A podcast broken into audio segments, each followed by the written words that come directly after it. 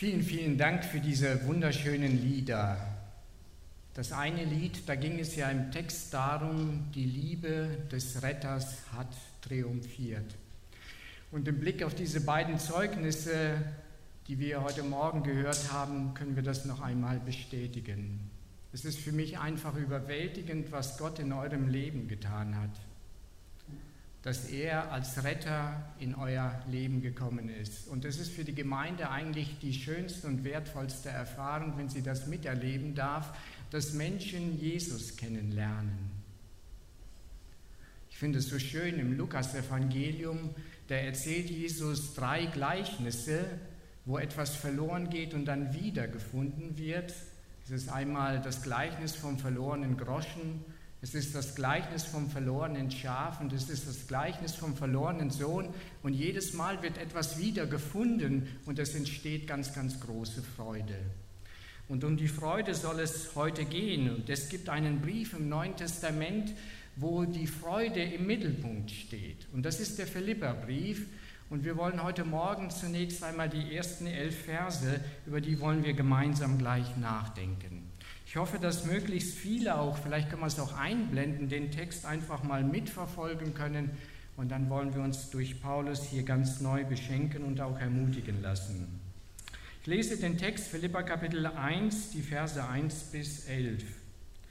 Da sagt Paulus und Timotheus, Knechte Jesu Christi, an alle Heiligen in Christus Jesus, die in Philippi sind, mit den Leitern und Diakonen.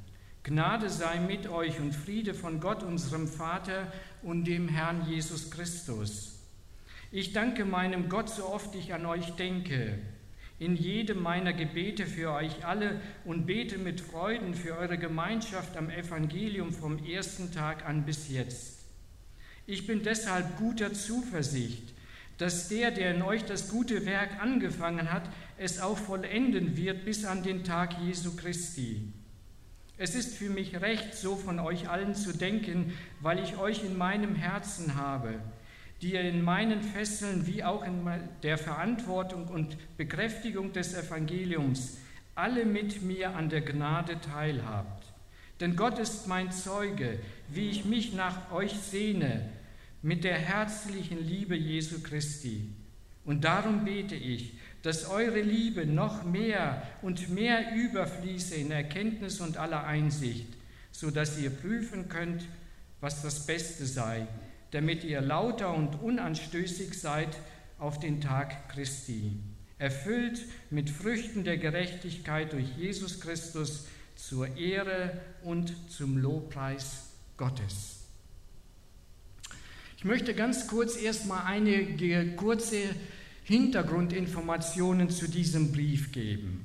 Aus der Apostelgeschichte Kapitel sechzehn wissen wir, dass Paulus auf seiner zweiten Missionsreise unter anderem auch die Stadt Philippi besucht hat. Eigentlich hat er, der Apostel Paulus, ganz andere Pläne gehabt und er wollte eigentlich auch ganz woanders hin. Aber Gott hat es letzten Endes dann so geführt, dass Paulus trotzdem in diese Stadt kam. Sehr wahrscheinlich gab es in der Stadt Philippi keine Synagoge, denn das war normalerweise in vielen anderen Orten für den Apostel Paulus so die erste Anlaufstelle immer, wo er das Evangelium gepredigt hatte.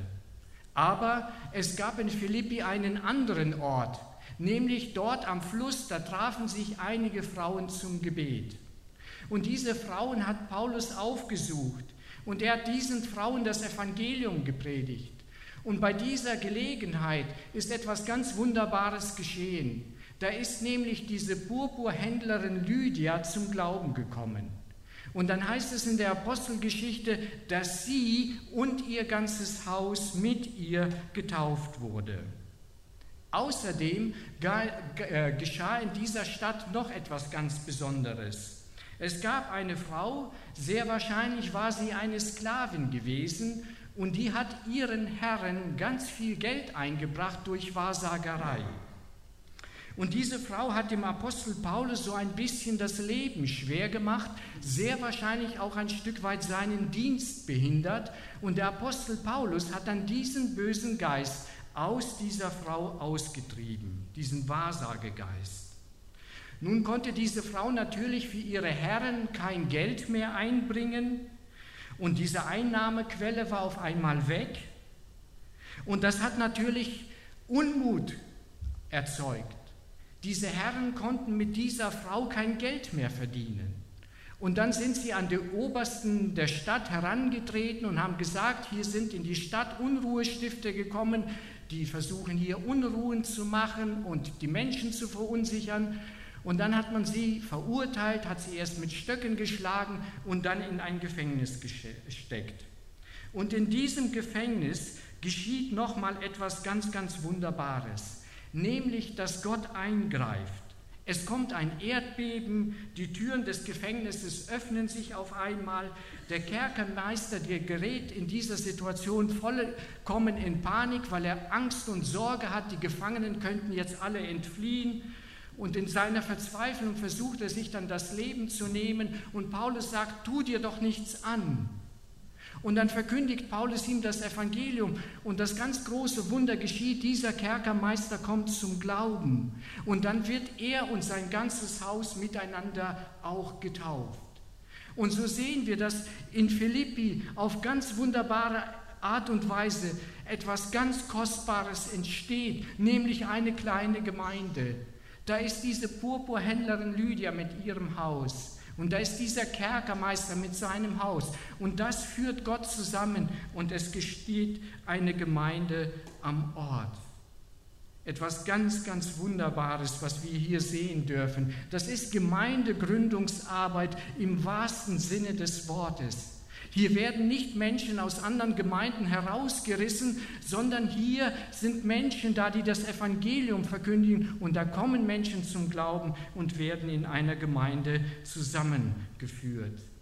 Der Philipperbrief wird ja auch als Freudenbrief bezeichnet und wenn es so einen Bibelvers gibt im Philipperbrief, den wir gut auswendig können, dann ist es Philipper vier, Vers vier, freut euch in dem Herrn alle Zeit, abermals sage ich euch, freut euch. Als der Apostel Paulus diesen Philipperbrief geschrieben hat, war er selbst wieder einmal im Gefängnis. Wir wissen nicht ganz genau, an welchem Ort er jetzt im Gefängnis saß. Es gibt da nur Vermutungen, ganz genau kann man es nicht sagen, aber es ist vielleicht auch am Ende nicht entscheidend. Entscheidend ist, dass Paulus eingesperrt ist. Und für so einen Mann für den, wie, wie der Apostel Paulus, der ja so voller Eifer immer wieder unterwegs war, muss das mit Sicherheit keine einfache Situation gewesen sein. Und dann stellt man sich die Frage, wenn man sich das Ganze anschaut, warum lässt Gott so etwas zu? Dass so ein Mitarbeiter, den man so dringend braucht im Gemeindebau, auf einmal auf so eine Art und Weise lahmgelegt wird. Das ist schon manchmal interessant, wie Gott mit seinen Mitarbeitern umgeht. Rein menschlich gesehen würden wir doch sagen, dem muss man doch alle Türen öffnen, damit er wirken kann, damit er evangelisieren kann, Gemeinden gründen kann. Auf den ersten Blick könnte man sagen, wenn man die Situation von Paulus sieht, dem sind doch im wahrsten Sinne des Wortes die Hände gebunden. Der kann doch jetzt nichts mehr machen. Und was soll dieser arme Kerl jetzt in diesem Gefängnis tun, außer sinnlos dasitzen und vielleicht ein Stück weit über sein Leben zu reflektieren oder wie auch immer. Und vielleicht geht es dir heute Morgen ganz ähnlich, dass du einfach irgendwie den Eindruck hast, ich würde ja gerne, aber mir sind die Hände gebunden.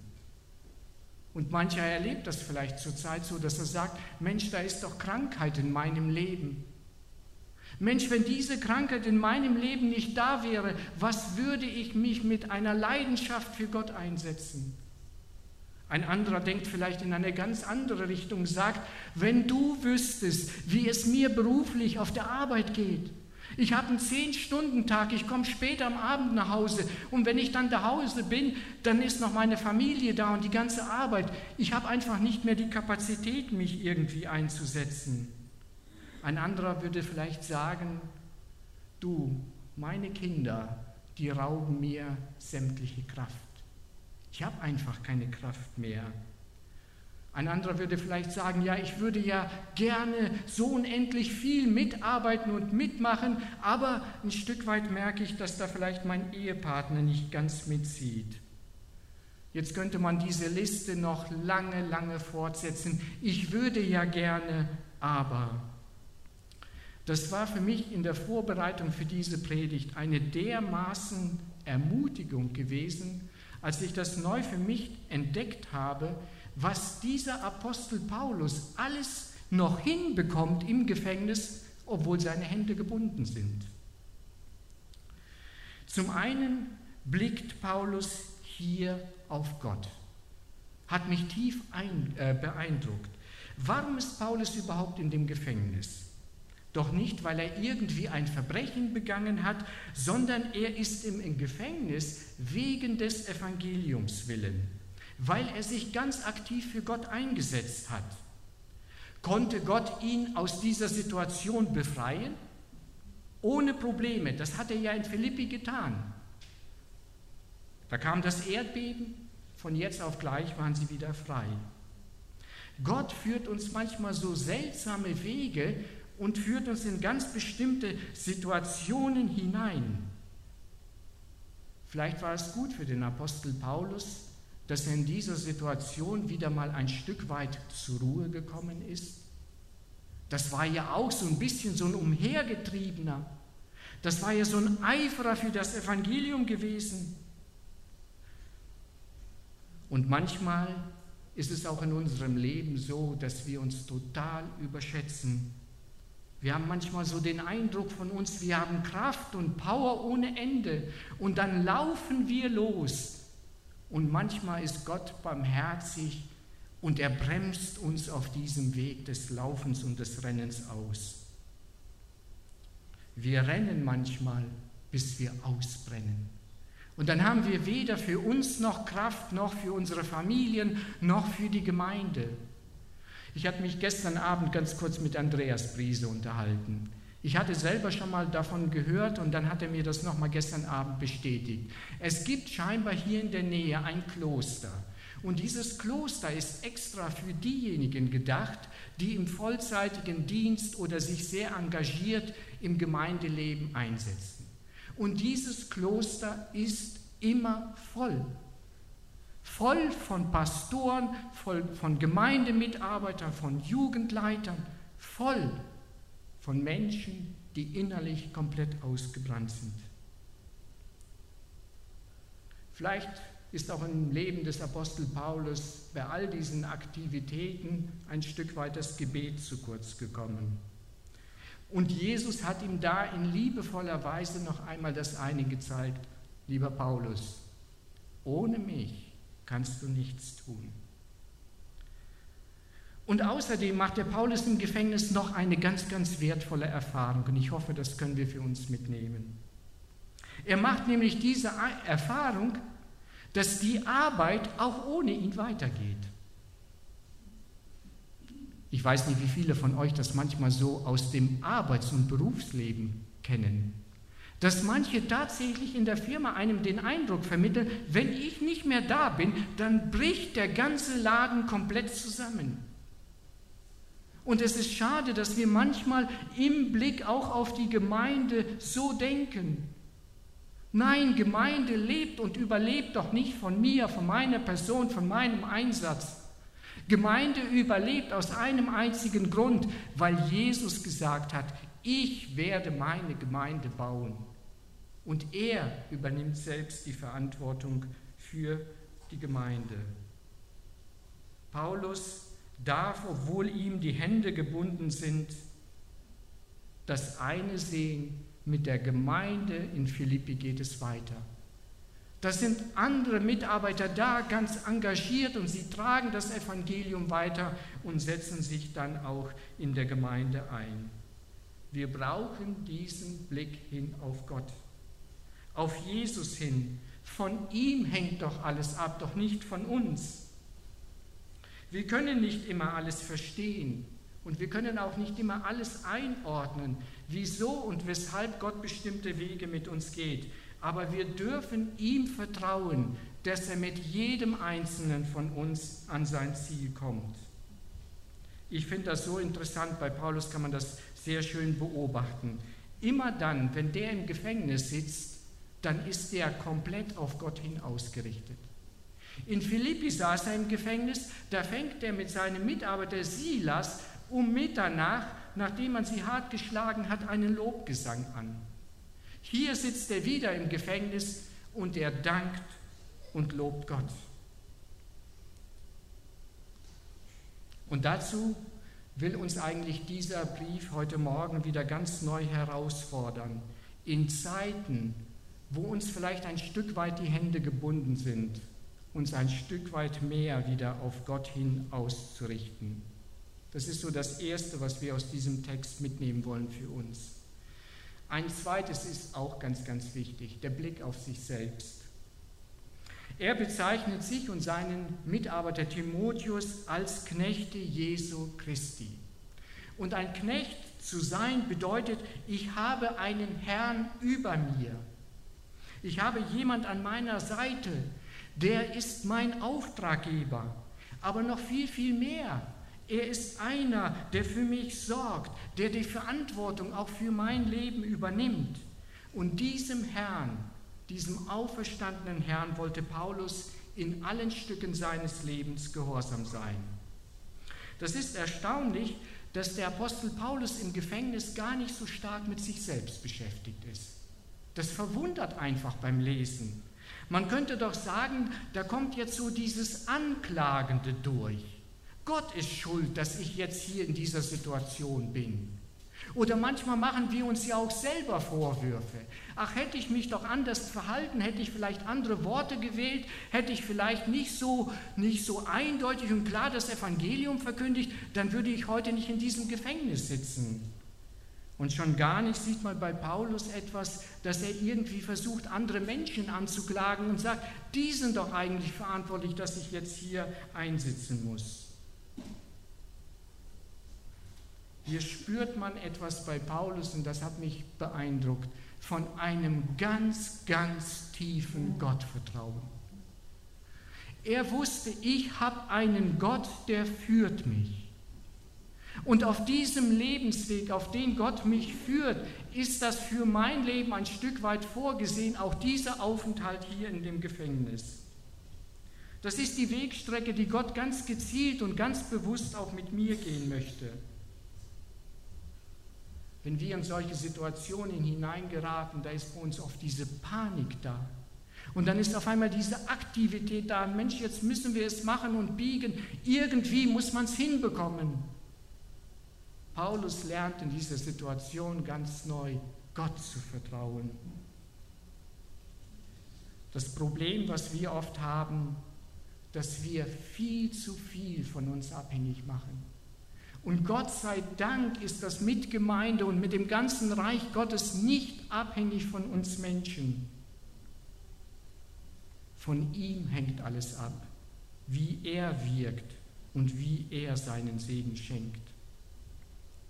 Mit Sicherheit hat der Apostel Paulus sich so einige Gedanken auch über die Gemeinde gemacht. Er hat auf Umwegen erfahren, dass die Situation in der Gemeinde auch nicht besonders gut war. Es gab so manche Schwierigkeiten und an mancher Stelle muss Paulus ganz, ganz klare Worte finden. Und er spricht das alles auch offen an, was in der Gemeinde nicht in Ordnung ist. Aber es ist ein tiefes Grundvertrauen da in seinem Leben. Und das wünsche ich mir einfach für mein Leben. In Vers sechs sagt er, ich bin deshalb guter Zuversicht, dass der, der in euch das gute Werk angefangen hat, es auch vollenden wird bis auf den Tag Jesu Christi. Wer hat eigentlich das gute Werk in Philippi angefangen? War das der Paulus? Nein, das war Gott.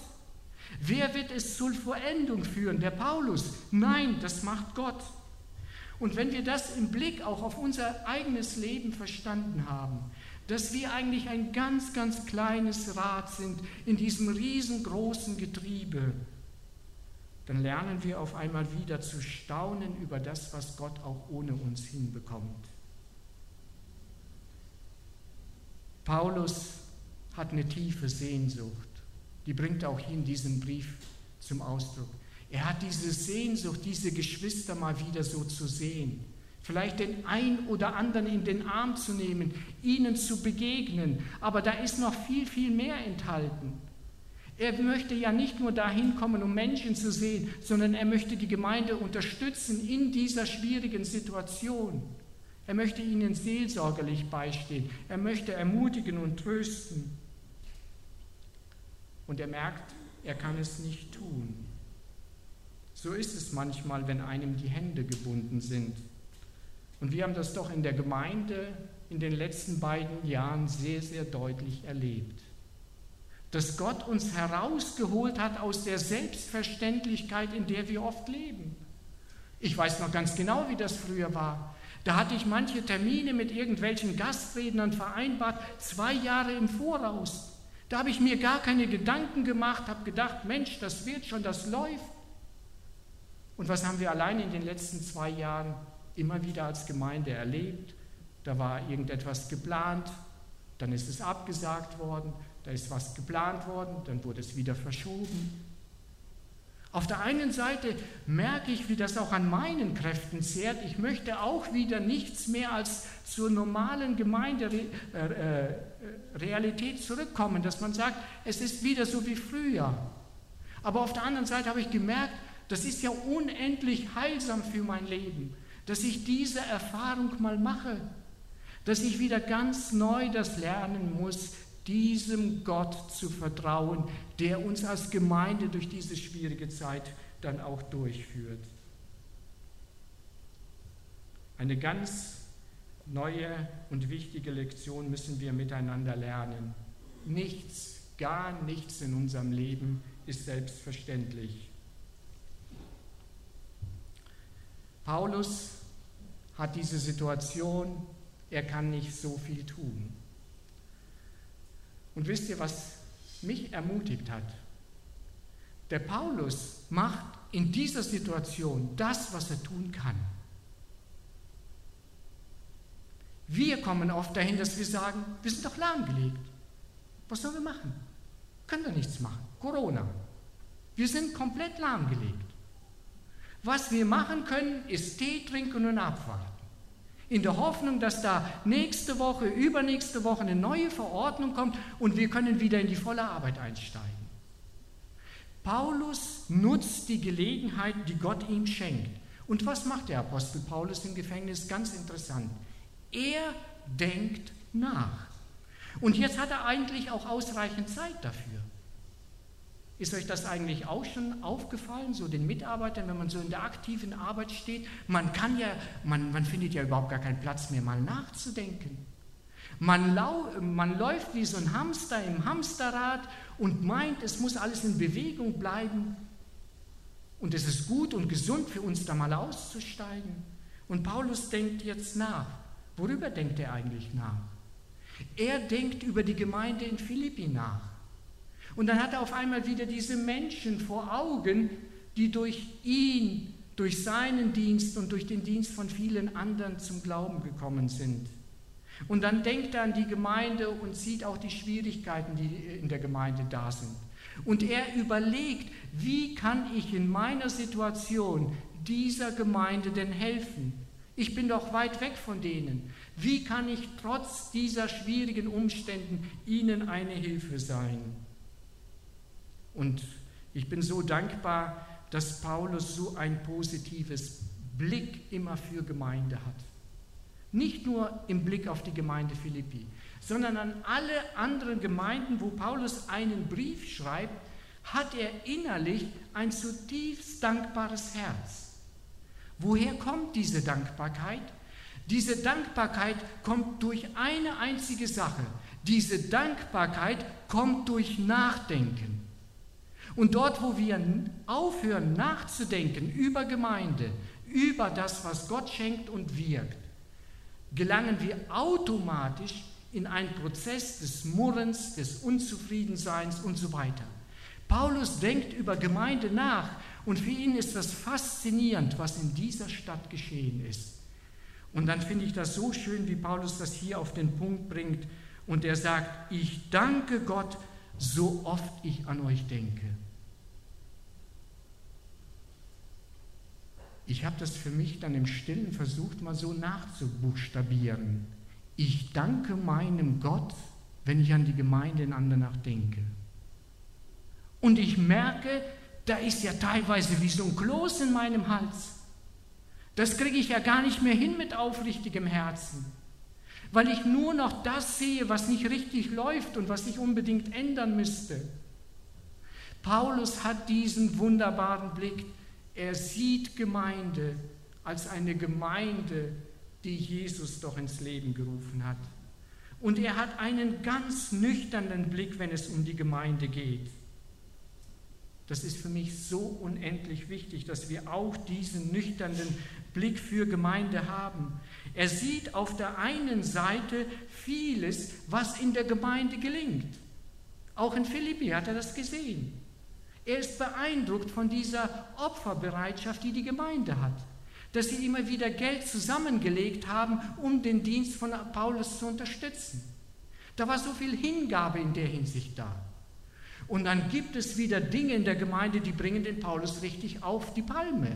Da gab es nämlich zwei Schwestern, die erwähnt er in dem Brief sogar namentlich, die kamen scheinbar miteinander nicht zurecht. Und dann sagt Paulus, hört mal, legt diese Streitigkeiten bei und seht zu, dass ihr wieder gemeinsam auf einen Nenner kommt. Aber trotzdem, obwohl Paulus beides miteinander sieht, hat er immer einen positiven Blick, weil Gott ja Veränderungen schaffen kann. Und das wünsche ich mir und das hat mir in meinem Dienst unheimlich geholfen, dass ich irgendwann mal gesagt habe, Mensch Gott, ich will in der Gemeinde auf der einen Seite das sehen, was nicht läuft. Davor will ich nicht die Augen verschließen, aber ich will noch das sehen, was auch wunderbar und schön ist. Und wenn ich so einen Gottesdienst wie heute erlebe, dann sage ich, das lohnt sich doch alles. Da lohnt sich doch, in die Gemeinde hinein zu investieren, wenn dann auf einmal Menschen Jesus kennenlernen. Und dann freue ich mich wieder neu über einen André, der mutig sein Zeugnis weitergegeben hat und eingeladen hat und dass Marina gekommen ist. Und dann freue ich mich über Marina, wenn sie dann da sitzt im Glaubenskurs und stellt ihre Fragen, über die habe ich noch nie nachgedacht. Und dann merke ich, wie ich auch selber wieder neu ins Schwitzen komme und finde an mancher Stelle keine Antworten sofort und dann muss ich selber erst wieder forschen. Wisst ihr was? Mit Gemeinde unterwegs zu sein, das ist nicht einfach. Das wird uns manchmal so vorgegaukelt, als wäre das alles irgendwie so, so leicht und man geht von einem Highlight zum anderen. Nein, so ist es nicht mit Gemeinde. Das kann durchaus durch schwierige Wegstrecken gehen. Auch wenn es in der Gemeinde schwierig ist, es ist tausend, ja hunderttausendmal besser, mit Gemeinde unterwegs zu sein als ohne. Ich sage immer, ohne Gemeinde, allein, ganz allein auf sich gestellt, geht man ein. Ich bin so tief beeindruckt von diesem Philipperbrief. Da ist der Kerkermeister von Philippi und sein Haus und da ist die Lydia mit ihrem Haus und dann führt Gott sie zusammen in der Gemeinde und dann dürfen sie gemeinsam den Weg des Glaubens gehen, dürfen sich gegenseitig unterstützen, dürfen miteinander im Glauben wachsen, wie es Paulus im Epheserbrief so schön beschreibt, hin zu dem, der das Haupt ist. Paulus denkt nach und er betet. Und eine Sache fand ich ganz interessant, wofür Paulus betet. Er betet nämlich dafür, dass eure Liebe noch mehr und mehr überfließe in Erkenntnis und aller Einsicht. Manches können wir verändern, aber manches auch nicht. Da muss man einfach Gott wirken lassen. Und da muss man auch lernen, in seinem Leben bewusst manche Angelegenheiten an Gott abzugeben. Und Paulus betet ja hier eigentlich dafür, dass in der Gemeinde es zu tiefgreifenden Veränderungen kommt.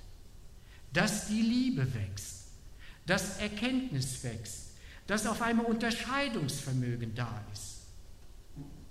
Ich weiß nicht, ob ihr schon mal in so einem Prozess gestanden habt, wo ihr versucht habt, einem anderen in der Gemeinde eure Sichtweise zu zeigen und warum ihr so denkt.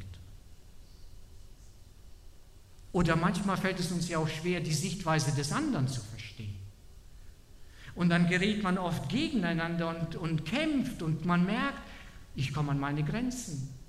Mir gehen auch meine theologischen Argumente langsam aus.